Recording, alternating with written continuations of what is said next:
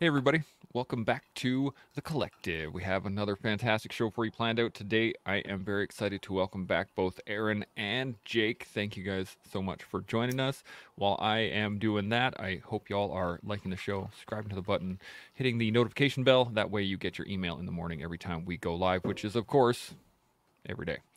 So, um, we are going to be talking about the physical peak performance and I know that that the the topic itself can be quite large, but what I wanted to really kind of focus on is how everything intermingles across this week. So we are going to be focusing on the physical side of it, but throughout the week, as we talk about peak performance, I think all of these topics will mingle in and amongst each other. Mm-hmm. Um, now, we talked about kind of the foundations of peak performance yesterday, and we're going to be talking physical now. And I'm going to go hit you, Shaun, because you were a high performance race coach, and you talk you talk quite a bit about physical peak performance. So why don't we start with your definition of what physical peak performance is, and then we can sure. get the rest. Sure, and and uh, I'm not sure if my definition will be any better than anyone else's, but I do have a bit of experience in it, and I'll get us started. So, uh, my first thought is uh, referring back to yesterday, because just like you did now, Chance, uh, the the common expectation of the conversation around peak performance typically defaults to physical. And uh, whether it's an athlete thinking how to peak my performance, or whether it's someone who has never been an athlete but they're considering how to be a peak performer, rarely is it psychological Rarely is it emotional. The default position is typically to peak performance is physical. So I, that's what we're talking about today for sure. But uh, I I don't want anyone to miss the message during this entire hour and think that uh, I believe that physical is the peak performance focus. To me, mindset or the psychological. It's all about the mind for me. 90% of uh, peak performance is mental, and the other 10% is mental, as far as I'm concerned. So um, i can talk about physical peak. That's right. Do the math, Jake. Do the mathing. Math. My math is not mathing right now. Well, listen, we're giving you time. Take okay. take all the time you need. Um, the I, I don't want anyone to get confused that while we're talking about physical performance that that is my default position. My default position is the mental peak performance to get the physical peak performance. So uh, rather than throwing out a physical definition uh, that's my opening uh, piece is while you're listening to us discuss physical performance please for all things that are good keep it in mind that my default position is psychological performance. Bam. Shots across the bow. Aaron, what do you, you got thoughts on that one?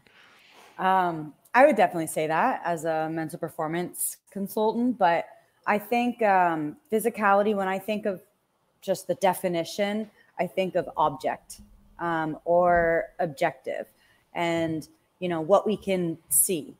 Um, and so when I think of peak performance that is physical, it's like, okay, how, how big are my muscles? How fast can I run? Um, how, how much weight can I lift? Um, and peak would be, you know, obviously maybe periodization, maybe thinking about when, when am I going to be my best and how do I make myself my best?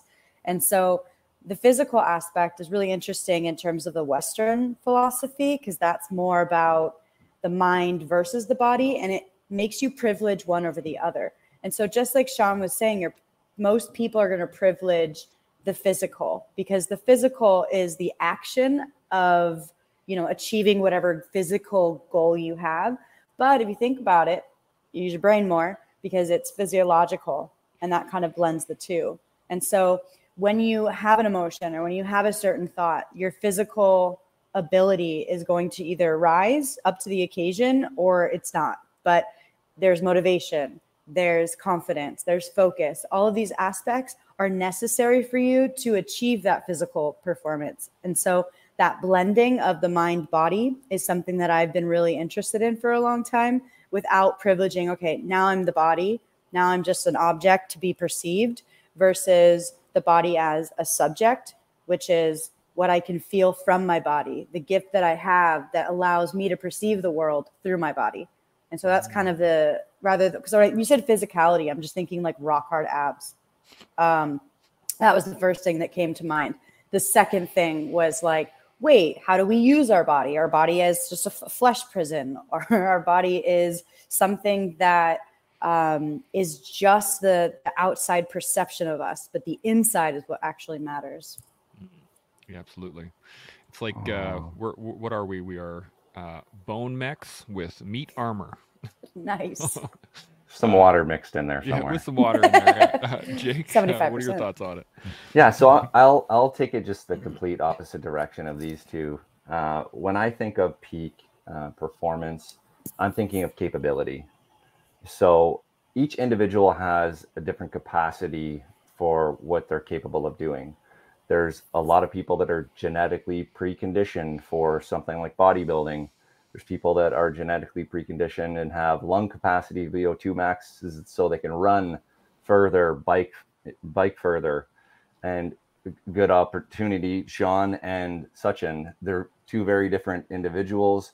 They're genetically preconditioned to be successful in one thing. Usually, if you look at Sachin, the guy has years and years of bodybuilding, and that transition of being able to physically get to the peak performance of running, his capability for athletic and peak performance is very high. I would say he's genetically gifted uh, for performance. And I think, I definitely think that your mind drives that. You you have to have a why. Whatever your why is, a lot of it is uh, going to be mental. Whether your parents are driving you early in life to be a better basketball player because they want you to play in the NBA. A lot of that is how you respond to that mentally. It's not all just your physical capability of maybe I'm tall, so that's why I want to I play basketball. Just got pushed in that direction, Welcome to my Um, life. right? So like m- myself, same thing. But a lot of it has to do with your own capabilities, and a lot of that's going to be physical capabilities, but also mental. So I can't stray too far away because if you don't make a choice mentally to actually go out and adapt to stressors in the world, like like resistance, uh, whether that resistance is uh, dumbbells, barbells, resistance bands, yoga, a bike, it doesn't matter. But it's all about application of resistance against you and how you mentally uh, get through that. So you're not. I can't say Shaun's wrong, which is so aggravating. I wish you, I wish you would have. It would have infuriated I me. was trying. I was. I was like. I was see if I could trick him here. No. Shaun, you got any uh, points to add to that? I do, and so we're still early in the conversation. Uh, however, um, I, I'm not going to disagree with Jake, even though it infuriates me that I can't reverse Uno his infuriation. Uh, I I think that uh, the now that we're getting into the topic at hand, which is physical performance. Uh, of course, I've I've been a long time coach in uh, high performance racing, and uh, I've created world champions, national champions, regional champions, all kinds of champions. Uh, but uh, those kind of uh, outcomes, in the sense that I've created them, I've facilitated them. That's a more correct term. In the sense of running those programs for all of the people that I've worked with, I've learned a lot about them. They've learned a lot about themselves, but I've learned a lot about the process. The process is uh, the overarching theme of physical peak performance in my mind, because we can tease uh, all the nuance out of each individual, and we could tell a thousand different stories today about the thousand different unique uh, individuals who uniquely solve their own physical peak performance. But I think there's a lot of commonalities uh, when we look at those thousand individuals on how they uh, achieve their peak performance. I'll use myself as the example. I no one taught me how to peak perform. I had to learn it, and so I I am naturally gifted as an athlete for sure. And so uh, it drive it drove my wife crazy when we first telemarked together. I'd never telemarked, and uh, she was a long time telemarker. And uh, we went up to uh, Ski Hill, and uh, I clicked into my telemark boots for the first time. By the end of the day, I was telemarking better than her.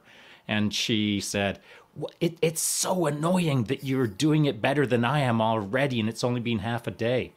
Well, maybe I'm gifted, or maybe I've just learned a whole pile of things up to that point so that then when I click into those telemark boots, I can do me. And me as a result of a couple of decades of hard training and a hard understanding my physical shell. I've mentioned it in the past that I feel our bodies are uh, the sensory uh, vehicle. They, they, they are what helps us interact with the world. They are what our body gathers bandwidth. So our body is like almost an, an inert vessel. It does things, but it doesn't decide things. Our brains decide things. So our brains interpret the sensory information that is bandwidth from the world. Our brain interprets it and then does something with it. Well, again, back to the psychological or mental importance in physical peak performance. My body knew how to perform, but my brain had to figure out how it performs in each thing. And so, through a pile of mistakes, a pile of hard things, a pile of milestones, and a pile of successful outcomes, we'll call it, my brain started to patternize how my physical body could do things based on the sensory input out there. So I wrote this morning on my IG post about situational awareness if you want to understand situational awareness, you've got to start to develop the skill set of situational awareness. And what does that even mean? Start paying attention to what's going on around you in a 360 degree fashion. There's more to it than that, but that is life. If you're situationally aware of what's going on around you and you're situationally aware of what's going on inside of you, then you just have to take your physical shell, accept the bandwidth, let your brain interpret the situational awareness, and start producing outcome in the now. That's what I've done as an athlete, and that's what I've done with all of my athletes. Teaching them how to perform in the now rather than focused on uh, a pile of other white noise that some athletes can focus on. Now, of course, there's there's science methodologies uh, in respect to physical training. We can talk about taper peaks, we can talk about nutrition, we can talk about all kinds of sleep and this and that. But at the end of the day, if I if I haven't eaten for two days and I haven't slept in three days and I've only had a mouthful of water uh, uh, several times throughout that three day period, we'll call it, I'll still freaking perform because my body knows that it can, my brain demands that it will, and I simply exist in the now doing what's expected of me, what I expect of me uh, in the moment. And so, physical, again, we can tweak it, we can maximize it, we can optimize it all day long. But at the end of the day, if you don't know a freaking thing about peak performance physically, if you've got a strong mind, you'll get pretty close to the finish line as far as I'm concerned. I think that's why it's you're set apart from everybody else though, Shaun, because you have that capability of turning everything else off that you didn't do or wasn't the most efficient manner. You turn it all off and you just do. There's a lot of people that are planners that plan, plan, plan, and they cannot for their life of them initiate that plan. Right? Mm. You're a doer and you just go and do, and that sets you apart. That's a good point.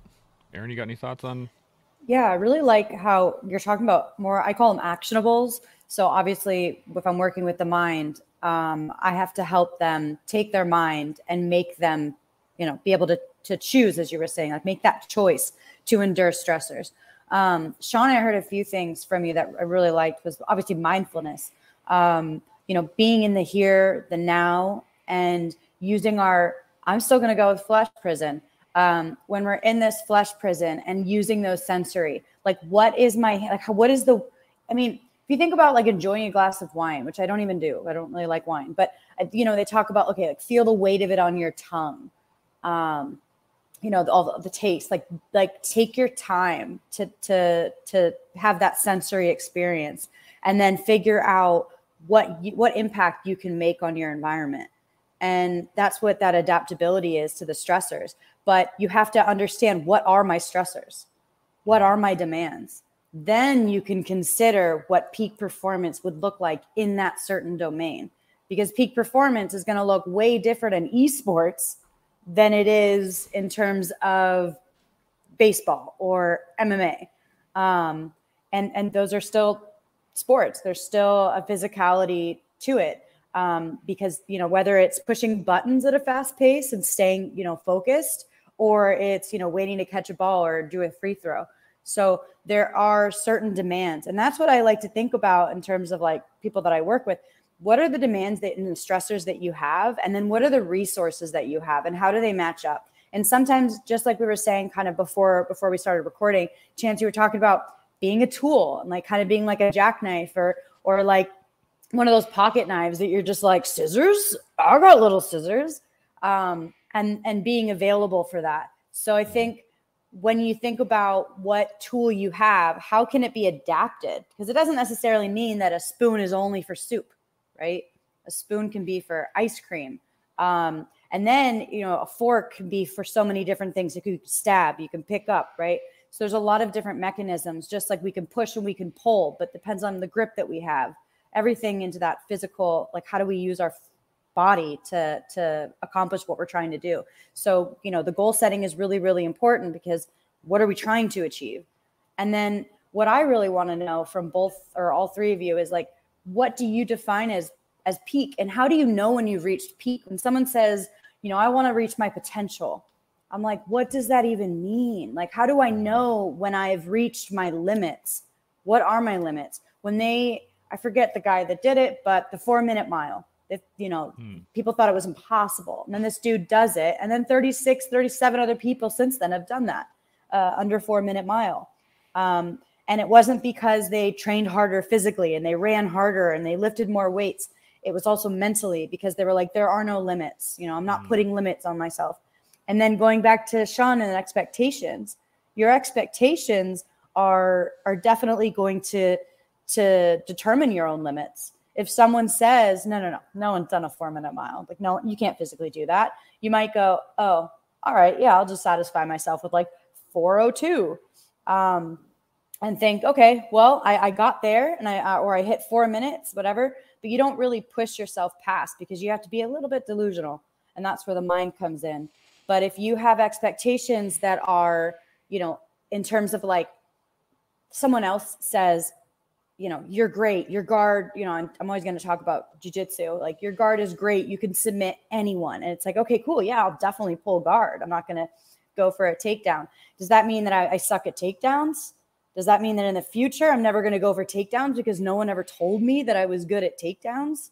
So it's really interesting to think about what do you define as peak and how do you know when you've reached it? Well, let's uh, let's get into that. Before we do, I just want to remind everybody watching: if you guys have any thoughts or questions, like these questions, hit them up in our comment section. I'll put them up and we can uh, discuss them. But Shaun, what do you uh, what do you think on that one right off the bat? What do you define as peak, and how do you get there? Well, uh, Aaron has used the word or term uh, meat prison. I think that was it, meat prison, right? Flesh, flesh. Meat, flesh sorry, meat, uh, flesh prison, mm. right? Um, I, I kind of like it. Uh, I kind of like the the term in the sense of oh I've never used it before I've never really heard it before uh, but as I was thinking about it it kind of works for me um, in the sense of it gives it a little bit of a not distastefulness to it but it gives it a little bit of cognitive dissonance what it's my body not my meat prison uh, but I kind of like it now that I'm thinking about it because what it did do to me when I heard it the, uh, the second time was it allowed me to disconnect from the shell and think, yeah, that's what it is. Of course, it's a it's a flesh prison, meat prison, however you want to term it. And uh, what that allowed me to do, thinking about it that way, was pat myself on my meat back and think, oh, yeah, that's kind of how I think anyway. I've just never termed it that way. And let me explain that. My body will do what my brain tells it to do, and I freaking ignore my body. I don't care what my body thinks. Stop your whining. My brain will drive this vehicle. My body is just, it's like a car. The tires sense the road. The brakes come into play when my brain says I've got to slow down. If I'm going into a curve too fast, my brain has to interpret the curve based on the feedback from the car. And so my brain is driving the whole program. Uh, but I, over the years, I've come to manipulate my body with less respect than some people give their body uh, in the sense of they treat it like it's a, a, porcelain doll or they treat it like it's a statue to be placed up on on on a uh, pedestal and and not get any bumps or bruises on it. And so this isn't directed at Jake. Uh, I know that Jake is in the bodybuilding world, and there's a heavy focus on the uh, on the meat shell. And so uh, if the biceps aren't big enough, am I wrong, dude? Look at the size of that thing. Uh, if the if the if the biceps aren't big enough, then the focus becomes on how to make the bicep bigger. A lot of it is aesthetics, um, but of course, there's a functional strength requirement as well, depending on what uh, genre of bodybuilding you're into, strength or or aesthetics. Either way, the focus is on the meat shell.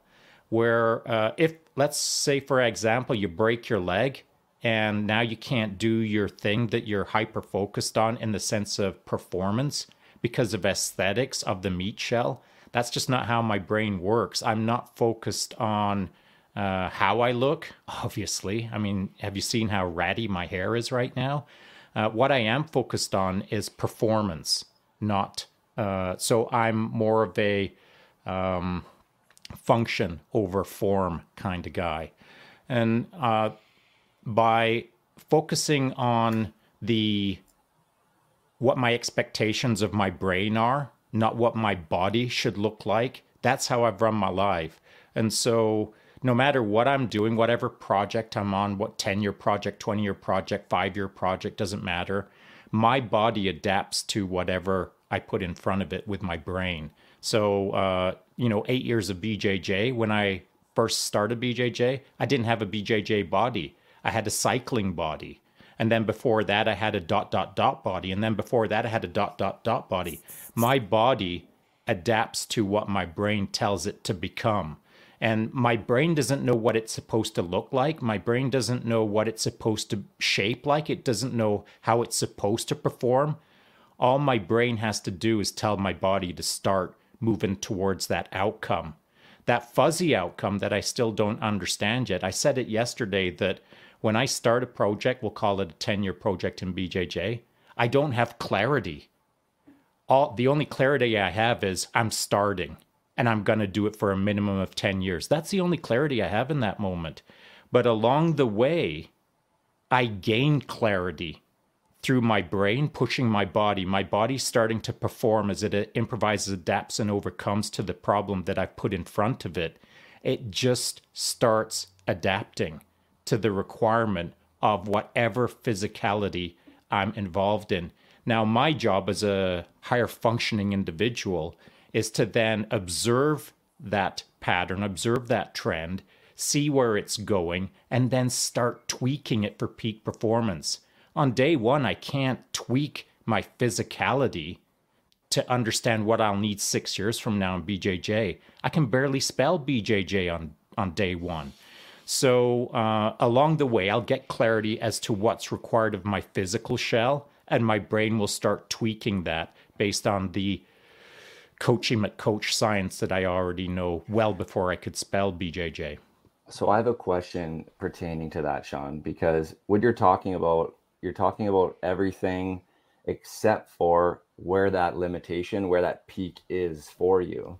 You're saying that your mind and your body are connected. Your your body is just doing. But for you, have you ever experienced like an injury while you were biking? Yeah, sure. Lots. So, right. So, say you have something like a ACL tear while you're biking. Is that beyond? I know you have. Sorry, sorry. it's okay. It's a soft spot. The trauma. Yeah. Yeah. Just, just a sec. PTSD. You just want to. we could pause the show if Shaun needs a moment. Can we just take a moment? No, Yeah. actually, we can't. We're going to do this live. yeah, Perfect. driving forward. So is is that right there? Is that you going beyond peak performance? Were you not operating within your limitations? So is there a disconnect between your mind and your body's capabilities? Because your mind, it sounds like your mind is is years beyond where you're you're physically are right now.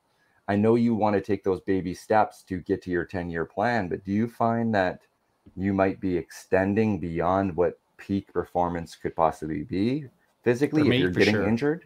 Yeah, Right. easily. Yeah. It, Yeah. I, I do it very easily because I've got now four decades. So I turned 60 this year. So I've got four decades of hard graft, like hard hammering. The, my first career in special operations taught me how to be bonkers, how to be how to be a lunatic, how to be a madman in pursuit of what was required of me.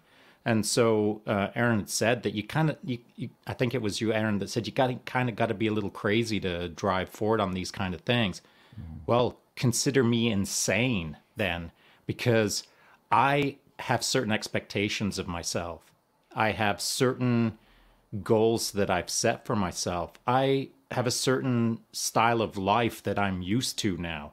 And it was taught to me in tier one, where I looked to my left and right and saw humans doing superhuman things. And it became normal. So the abnormal became normal. When I got used to that, I started liking the taste of that. Mm-hmm. And so once you've tasted how to hyper perform, as it were, it's hard to forget the taste. So I've never let that go. I push myself relentlessly. And people in my town sometimes, you know, they'll, it just happened a few days ago. Do you know it's like 36 degrees Celsius out right now and it's super smoky and you're about to go for a ride? Yeah. I, can't explain that to what I quote unquote call normal people, but that's it seems normal to me. I'm I'm not dead yet and I didn't die last time I did it and I didn't die 10 years ago when I did it and so on and so forth. So I think that um, my pace that I push on myself is a result of being surrounded by people who were pushing their pace and it simply became normalized. Th- this this whole conversation actually it's really interesting in terms of the analogies you guys have been using. Shaun, you came up with the uh, you know driving a car, and this very it seems very much like mechanics as a general se- sense of peak performance when you're talking about the physicality, right? If you are if you want to go faster in a car, you need a bigger or more tuned or more uh, efficient engine and that's depending on what style of faster you want to go. Do you want to go faster 0 to 60? Do you want to go faster over the long term, like top speed? Do you want to go um, faster over land, et cetera, et cetera, et cetera? And it's quite interesting to kind of overlay the image of different styles of vehicles onto different styles of people in that you have a uh, you can go anywhere you want in any realm but the peak performance is going to look differently it's going to look different uh, for each style that you move from piece to piece between a drag race versus NASCAR versus Indy versus Overland versus et cetera, et cetera, et cetera. So I'm a monster truck. yeah, we'll get you here in a Uh, second here. Shaun is a Shaun is a rally car. Aaron, what are you like? Uh, I'm a Fiat. see, Your Fiat. I don't know if I would go with that. Maybe maybe a, uh, a sleeper car. That'd be cool. No, I, I'm actually a Toyota Corolla. There you go. Pretty durable. Pretty durable. I like that. Yeah. I, I, I uh, I'll I'll shut up after I say this because I've been talking too long. But I'm gonna throw this out just and then you guys play with it. So in my opinion, I like I like what you're putting down there, Chance. It's it's a good in the spirit of things. It's a good concept. However, I don't care what car I'm driving. You can put me in a jalopy or you can put me in a Ferrari. I'm going to sit in the seat, depending whether it's carbon fiber or maybe it's got holes in it. Doesn't matter to me. I'm going to grab that steering wheel, I'm going to look directly ahead, and I'm going to drive it like I stole it. So I don't care what car it is. I'm going to freaking push the pace in it. I'm if the wheels are flying off it, it doesn't matter to me. I'm going to drive it with three wheels. I'll drive it with two wheels. I'll do what is required of me to meet my expectations of myself in the jalopy or the supercar that I'm in at the moment. It's just a yeah. thought. Knowing Shaun, he will uh, drive all the wheels off it, pick it up, and then run. Mm-hmm. So I was gonna say I would never want to coach someone like you, Shaun, and in that and that's a compliment. It's honestly a compliment because you're the type of person that I would have to pull the reins back on, and I just know you wouldn't do it, right? Because uh, you would always want to be pushing the capabilities of yourself, and that in the world of like bodybuilding or athletics can be a very dangerous and injury pursuing career ending issue could could be could be Erin. I agree. however, however, however, I've I've coached enough of those athletes myself, mm-hmm. and I recognize them by recognizing myself mm-hmm. that I had to learn how to pull their reins in. In fact, one of them that comes immediately to mind, who we've had on the guest panel before, is Julie Kelly. I would have to rein her in on the regular because she is a go getter, man. She'll mm. push herself until she uh, spontaneously combusts. So I recognize it in myself, which is a really good thing as a coach to be able to then recognize it in others. So, Coach, uh, Coach Jake, in in your the spirit of your your uh, point, I would agree on a surface level. However, yeah. I would be your best athlete because I would absolutely listen to you because I understand the importance of a cold eye review and someone overarching my observations and guiding me correctly because that's why I've hired you. Mm-hmm. Erin, Absolutely. you got some thoughts? Yeah. I mean, when you talk about the car and the mechanics, it goes back to what Jake was saying about genetics. And, you know, you're born into this flesh prison. It is given to you what, you know, the cards you're dealt, whatever you want to call it.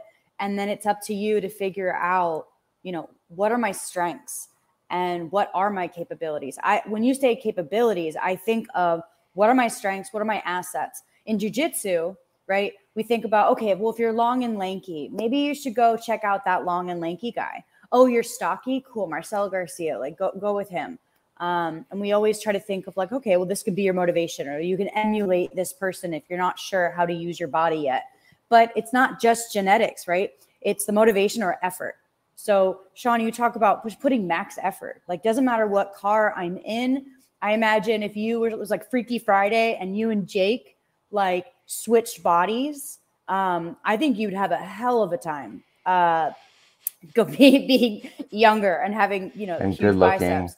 Oh yeah, yeah, yeah, just, yeah. Just, just the full package. It's like, oh my god, I never thought I'd ever experience this, um, and here you are. So I think taking you're talking about taking with what you have and then just running it into the ground basically and seeing how far it goes not knowing of a actual limit and having this goal that may be delusional maybe it's realistic you know we always say okay use smart goals right make them realistic make them you know self-appointed make them measurable and so if you have it measured out and you know jake you talk about planning rather than just doing um, the planning is always has to be loose, right? Because you got to focus on what you can control. So we can't control the body that we have. We can't control, you know, the amount of strength. Like I may not be strong, but I am flexible as hell. And I'm going to use that to my advantage. But I also need to know where it's a weakness and be able to amp up my strengths while not avoiding weaknesses, but at least figuring out what strengths can at least um, pick up where the weakness leaves off. And so I think that the physicality aspect is effort, genetics, um, but also personality and thinking about, you know, what do I truly want? And that comes to the authentic self. So when we talk about physicality and I talked about rock hard abs, you know, the, the aesthetic, Shaun, you're talking about like, well, if my goal is for the aesthetic or my goal is to meet a number on the scale, it's not really paying attention to your capabilities. It's not paying attention to the engine in your car. It's paying attention just to what it looks like. You know, the people like my dad, for example, um, he worked a sales job and he had a little Mitsubishi Mirage, and he made me every weekend wash his car uh, as a chore. But because he cared so much about what people thought of him from the outside, and I think that's the hard part about physicality is you start worrying about the car you're driving. You start worrying about does this make me look cool? Does this make me look like I'm I'm I fit into wherever I want to belong, which is a basic psychological need. But um, knowing that body image is part of the physicality, I think it makes it really hard to reach peak performance because I always ask, what does it look like? You know, you wake up, you wake up and you've reached your goal. What, what does it look like? How do we know when you've reached that goal? Um, you know, how do you feel? What's your emotion? Who's around you? All of those things. Like really, really picture it and imagine it. And then how do we get there? Um, resources, demands, all that but it, it really takes that tweaking and that listening to your body and being able to take what you have and make the most of it. So peak performance to me, especially in the physical realm, is not which which it's hard to say because I always wanted to be like, well, if I'm if I'm an athlete, um, I'm gonna have cauliflower ear. I didn't get cauliflower ear until I started doing uh, striking, and someone hit me with a hook, and I lost my hearing in that ear for like two weeks. So it's you know, oh, I look tough because I have cauliflower ear, or oh, I look like I'm in shape because I don't have cellulite, or oh, eh, you know, I'm getting ready for worlds. I can't win worlds if I don't have abs. Only people with abs win worlds. Um, and and you know, maybe that's why I haven't won gi worlds. I don't have abs, but we'll never know. Um, so I think it's a lot about taking what you have, but also paying attention to those other expectations like I need to have abs. Mm. I like the idea of abs. I love you staring off. Imagining these abs right now. Um, abs. I'm telling you, yeah. it's really not all that big of a deal. Abs are one of the most useless. What are parts. you talking about? I don't even have them right now, so I can't even like. I'm not even using myself. But it, when you talk about like abdominal muscles in in a peak performance, like the physical portion, for me, I, I always think everything show muscle or go muscle. Mm-hmm. So aesthetic, aesthetic muscle stuff, like being in bodybuilding world and coaching a lot of people who want to aesthetically look better, or the go muscle side of things is like the Shaun's side of the world where it's everything's just I'm I want muscle that contracts in a certain way to perform for my specific sport, whether it's running or biking. Mm-hmm. Right. So when when it comes to a, what it looks like, that doesn't have anything to do with the function of that as much as we all think it does. Mm. Right. I love that. Good point. The uh, now, I got a couple comments and a question, but um, any other thoughts before we jump into it? Shaun, you look like you got something. Sounds yeah, just on the yeah. Uh, on uh, for anyone out there who thinks that I'm throwing aesthetics under the bus, I'm not. I'm just using it as an opportunity to uh, delineate, as Jake just did very well, uh, the difference between show muscle and go muscle, for lack of a better term. But ultimately, it comes down to, I suppose, how I run my life. And my life, as I've said before on many podcasts now, whether we're talking about psychological, emotional, or physiological, I like to bounce up against the uh, safety barriers, man. Like when I'm driving my jalopy around the track, I want to be rubbing up against the uh, edges of that uh, corner that I'm taking, and I want to see some sparks because uh, I want to see what my body can do. I want to push myself so that I can understand my limits. I am not a guy who is happy in a very narrow bandwidth called mediocrity. I need to explore the, my left and right arcs of fire with my body, with my mind, with my emotions, with how I run my life.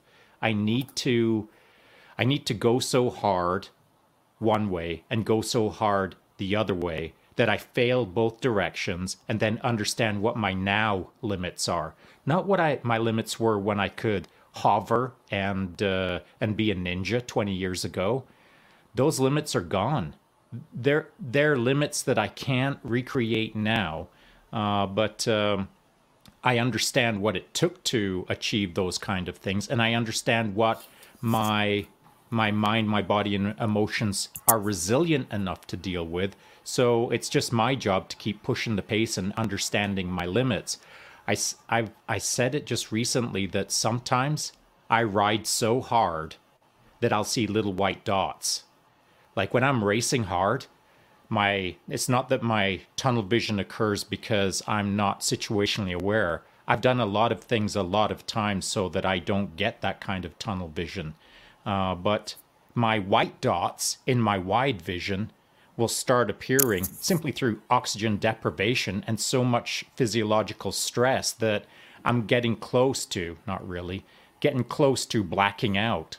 And so I'm comfortable in that hellacious zone of suckage called you're right on the edge of going off the cliff. I'm good with that because I'm used to that because I've done it a lot and I actually thrive in it because that's where I feel like I learn the most. Where I learn the least, and this is important, is in that mediocrity bandwidth called the middle zone. If I'm if if I can't push my body to white dot performance, I definitely don't want to spend the rest of my life in mediocrity performance.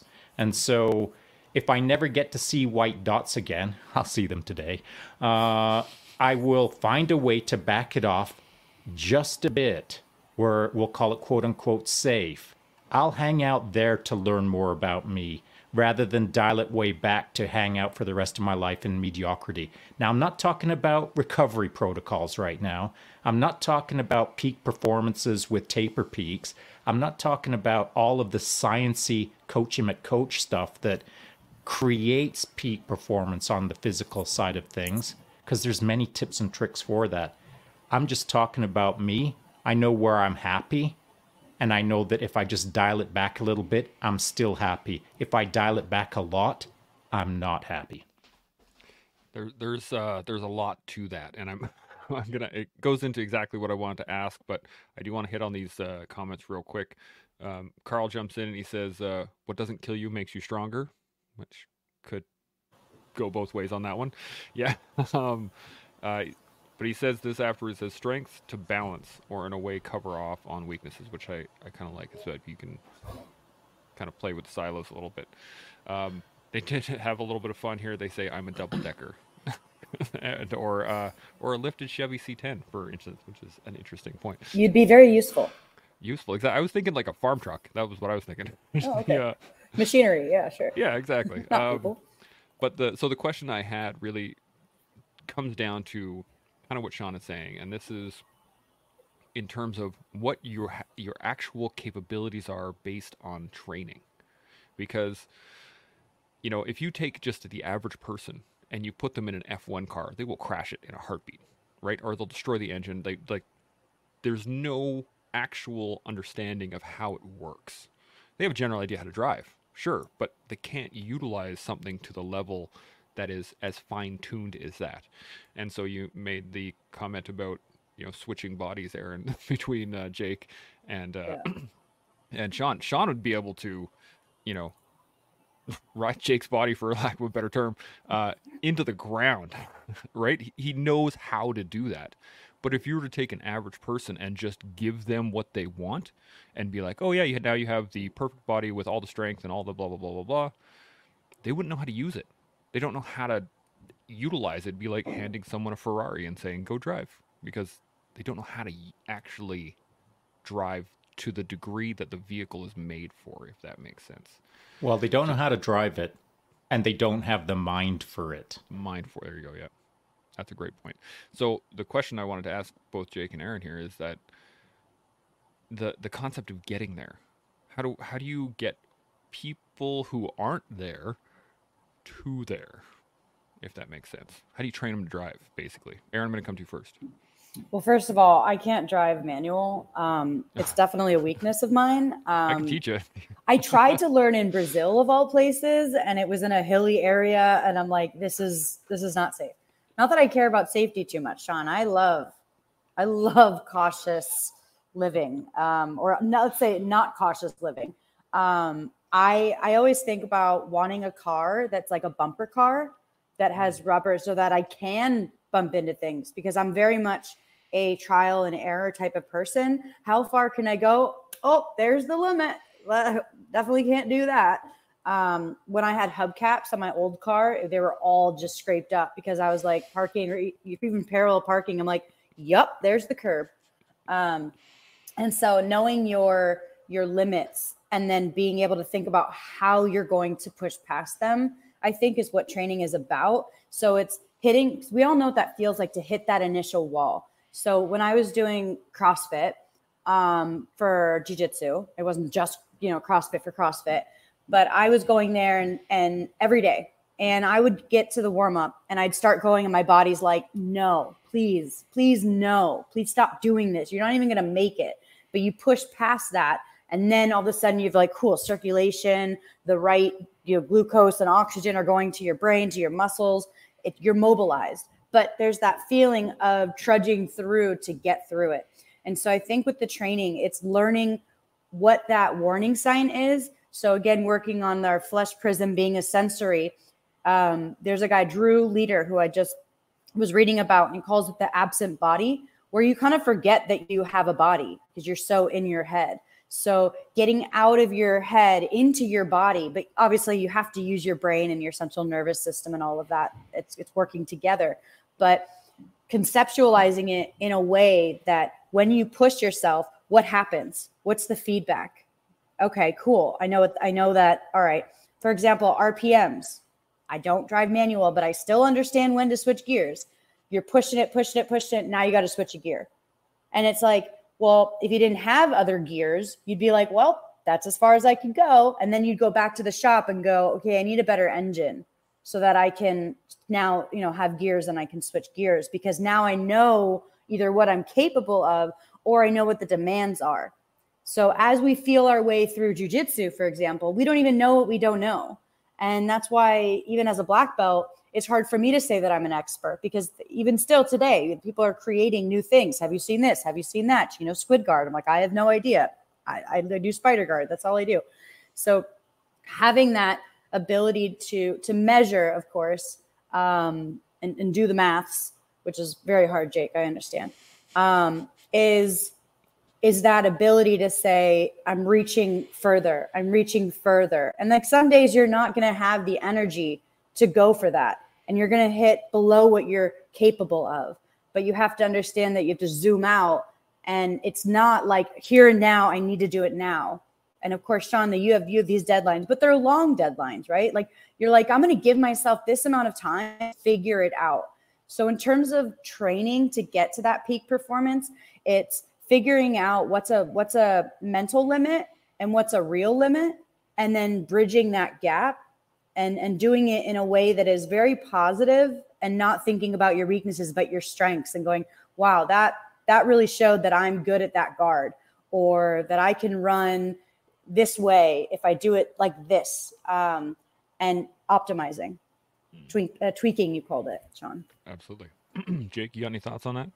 All right let's go. So from a co- from a from a coaching perspective for me what i would basically do if I was taking on a client. Let's I'll kind of bridge the gap between all the things we're talking about. Shaun, I'm, I have you as a client now. You're fresh. You've never biked before. So I'm going to take an assessment of your capabilities. You're able to sit on a bike. Okay. So when he has the balance capabilities set on the bike. Perfect. Now we got to get pedaling and we just got to keep you vertical. And it's all about applying stressors to you as you do that a bike has gears, right? So now we're, we're, we're changing the gear to make it more difficult. Now you're capable of biking for 10 minutes with in gear four. Awesome. We, we're going to change now the elevation and add more resistance. And as we add resistances and different tools to his, his environment, Shaun will adapt to those to those things. If it was something like the jiu-jitsu world, myself coming in, me and Shaun are going to go toe to toe. I have no experience in Brazilian Jiu Jitsu. I'm going to try to use my capabilities, my brute strength, to try to overwhelm all the logic and capabilities that Shaun has. And he's going to beat me mentally. It's not going to have anything to do with physically. But now, if I develop skills, if I get a couple Americana arm bars in there, then and I learn these new skills. Now mm-hmm. it's not so easy for Shaun to defeat me because I've applied and and that resistance was a logical resistance, right? So I have to develop a skill. One thing that we talked about earlier was our without saying it was our proprioception mm-hmm. our awareness of where our body is in the space around us. So me moving my hands, I know I'm not going to hit the wall. I know where the limitation is because my body has proprioception. And I'm blind on that side too, right? So I'm not I can't even see this. Um, so we have to assess all these capabilities and then as we've assessed them, we need to continue to add resistance to that, whether it's through, uh, like I said, using tools, uh, like dumbbells, barbells, and any form of resistance so that I can make you better at whatever sport it is running, uh, biking, jujitsu, um, bodybuilding. I think that getting to peak is about continually applying pressure and resistance to the body and adapting to that and then setting the next set of resistance as far as far as we can and, and the way you get to the peak is you actually have an inability to continue or you have something occur like an injury or you do something like see one too many white little dots and then you pass out and then we found we found the peak and gone beyond it right so shaun you're one of those individuals that yeah you would have to bring in the reins a little bit and like you said you like to be safe but you don't like to live in mediocrity on the couch you don't learn anything from the couch There's no resistance there. It's not making you any better. Right. So there's the physical resistance application, and then there's also the mental side of things uh, that Shaun is is touching on mostly. But I mm-hmm. think it's all about the application of resistance and the usage of of tools in in your environment, like like barbells, like a, um, um, I'm looking around everything. um, I, th- I thought you were going to say me for a second, like like I, I, didn't and chance and you know and chance, yeah, you know. But and, and you know what's funny is is that this is a tool mentally for people. This is a tool to to learn to get different perspectives from other people. We have four people on this panel for a reason. We see the world in a different way, all of us, right? So that's why we have four people, or we could just have Shaun and listen to Shaun, right? but it's better to have a different perspective from the bodybuilding world, from the, the mental psychological part of the world that Erin is is just got her masters in. That is like beyond anything that I know. So it's good to listen, and it is a tool, Chance. So you are a tool, Chance. Yes, a tool. Excellent. Uh, Erin, you got any thoughts on on not just me being a tool, but anything that Jake said there? Uh, you're muted. Hold on. You got to unmute yourself. Sorry.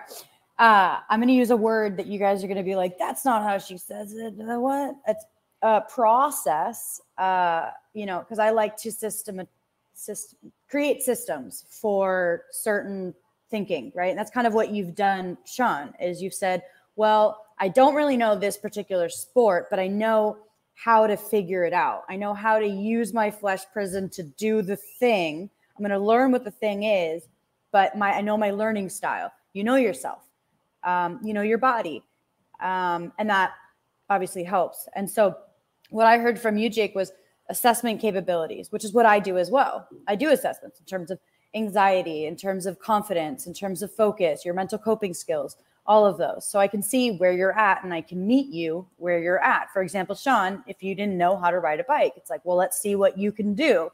Um, and then applying the stressors and the resistance and the tools. So for some, like for me, for example, I'm not putting someone through a workout. I'm putting them through um, a way of, of viewing what they do and viewing themselves in the moment and how good they do, how well they do it. And so I think applying those stressors and then giving them the tools like, oh, you said that you had a problem with this. Well, I got a tool for that. But also understanding the theory behind it and understanding like this is where I want to be, or this is where this is where I, I thrive. Um, and so that proprioception I really liked, the situational awareness, um, is understanding everything about where my limits are, and then figuring out okay what's too little and what's too much. And I know that you'd probably hate this word, but moderation. There are situations um, in terms of moderation, meaning if you're over aroused, you're going to feel anxiety. You're going to have intrusive thoughts. You're going to feel tense and rigid, like you're walking through quicksand. But if you're not aroused enough for a performance, you're going to be lethargic. You're going to have your mind wandering. You're not going to be in the right thing, the right um, optimal zone of functioning. So I think it, it works even with confidence. If you're overconfident, maybe you don't train as much. You underestimate your opponent. If you're underconfident, you're not going to uh, actually achieve what you're capable of because your mind is going to be telling you that you can't. And so, in that way, I really like that it's the same for the physical and the mental. Applying the stressors, going, okay, what do you do in this situation? What happens here? Okay, if that happens, this is where you are. Are you too little or are you too much? Cool. This is what that that optimal looks like and how we can get you there. Um, and then when you said the the peak of like an inability to continue, it reminds me of like when you work out, and you're like, cool, I'm gonna go till failure. And what I love about that, and also about like weightlifting, is failure. You have to know how to fail and how to dismount the barbell so that you don't get injured, so that you can try again.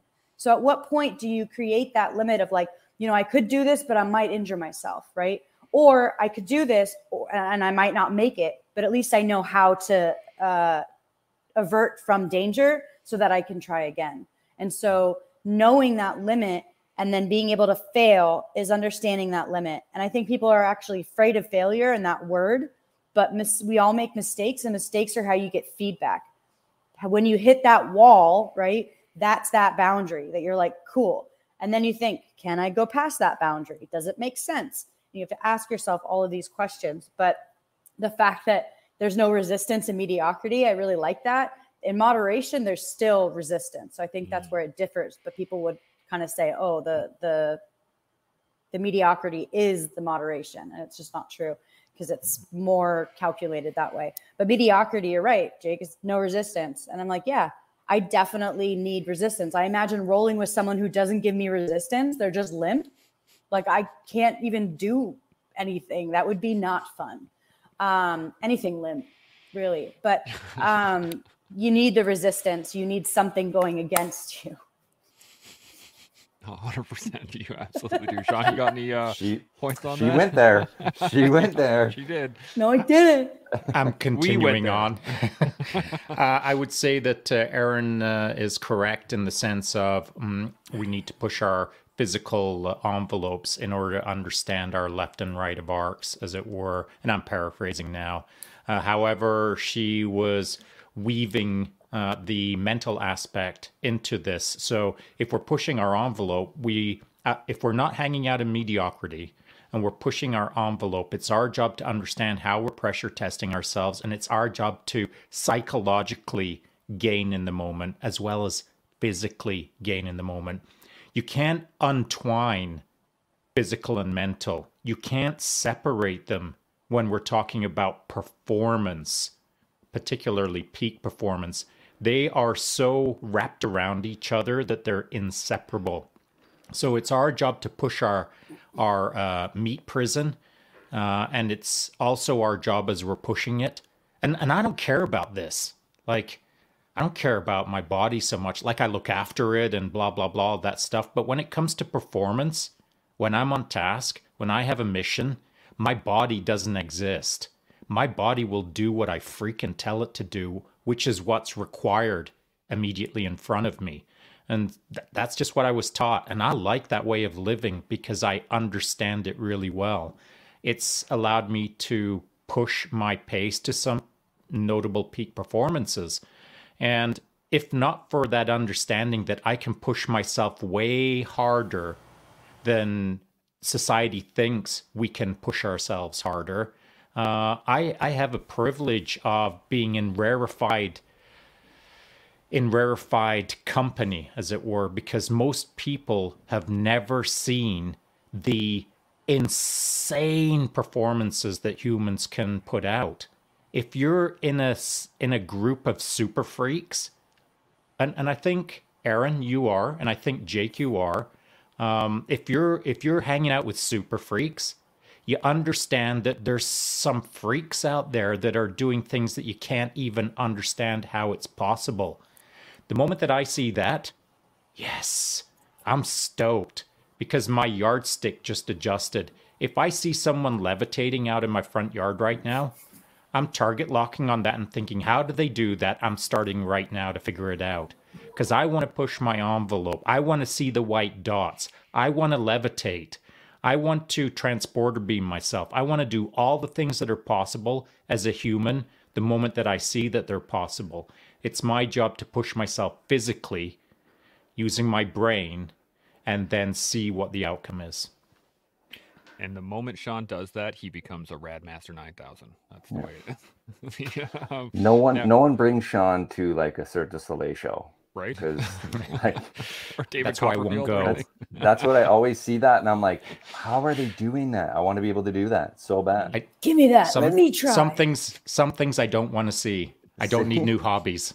no. new hobbies. That's the problem. Uh, now we are just over an hour here. I really want to say appreciate the conversation, appreciate uh, all the comments. Both Erin and Jake, you guys been a great, great convo. Lots of really good information. Uh, I'm very excited of how much this is going to help people that are watching because it really does focus a lot of the um, the muddiness that is out there on the internet. So I think I really appreciate the combo. Um, so I wanted to. this this comment just came up, and I want to put it up there. It says, "Yep, there was a guy in my platoon way back when who could smoke while running a marathon or circuit training and lap people." just, yeah, I remember a couple guys like that.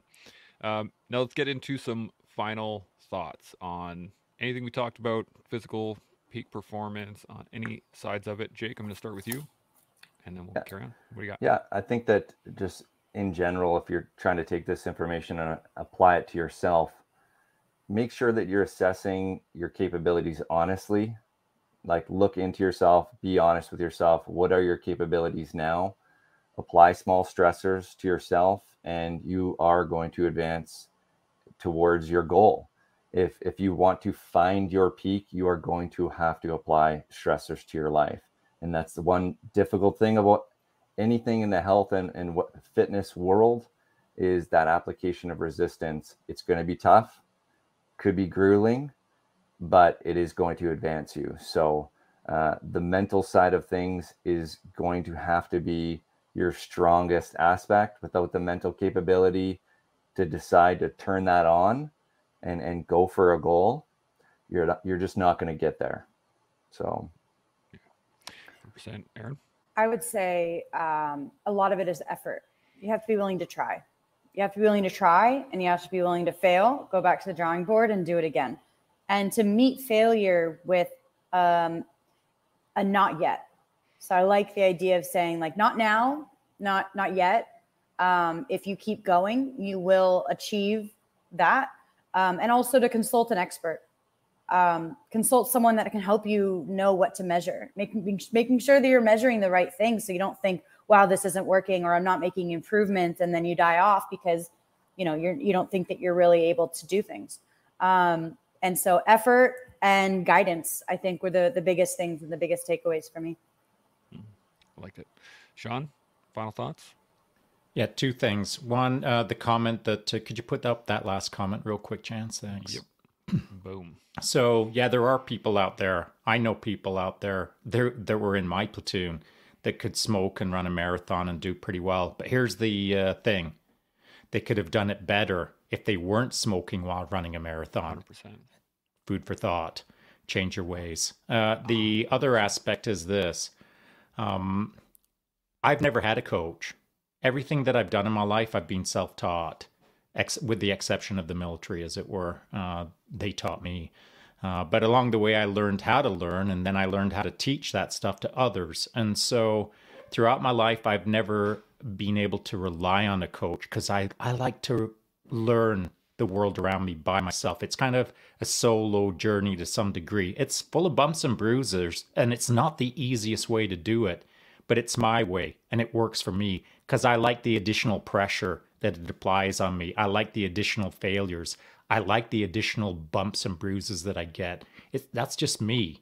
But that is not for everyone. So my biggest um, point that I would like to make is this: if you can, if you can run your life like me, you better get used to it taking decades to learn things. And if you're good with that, if you're comfortable with taking decades to learn things, enjoy. It's a great path. But if you want to get if you want to shorten that timeline down, if you want to get better at something faster, there's no ifs, ands, or buts. You need a coach. That's it, that's all. You need guidance, as both Jake and Erin said. I, I've coached long enough in enough indus- industries now that I understand the importance of coaching and I understand what it can do in people's lives, how it can change them in significant ways for the better. So rather than trying to figure all of this stuff out by yourself, because there's a lot of stuff to figure out, like a bajillion things that we didn't talk about today, stuff.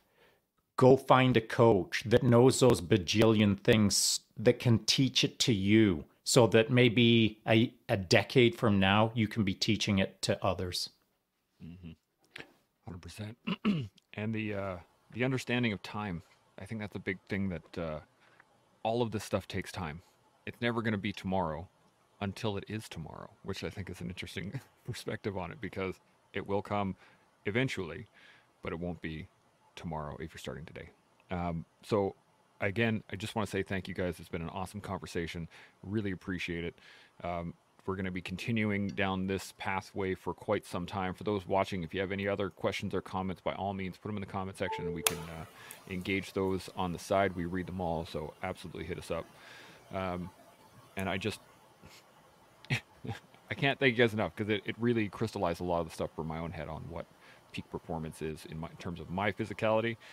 It is awesome. So as we all learn how to be patient with time, build our own understanding of what we're capable of, we can grow into the people that we're meant to be. And we do that with us every day here on the collective. We'll see y'all tomorrow. Chimo.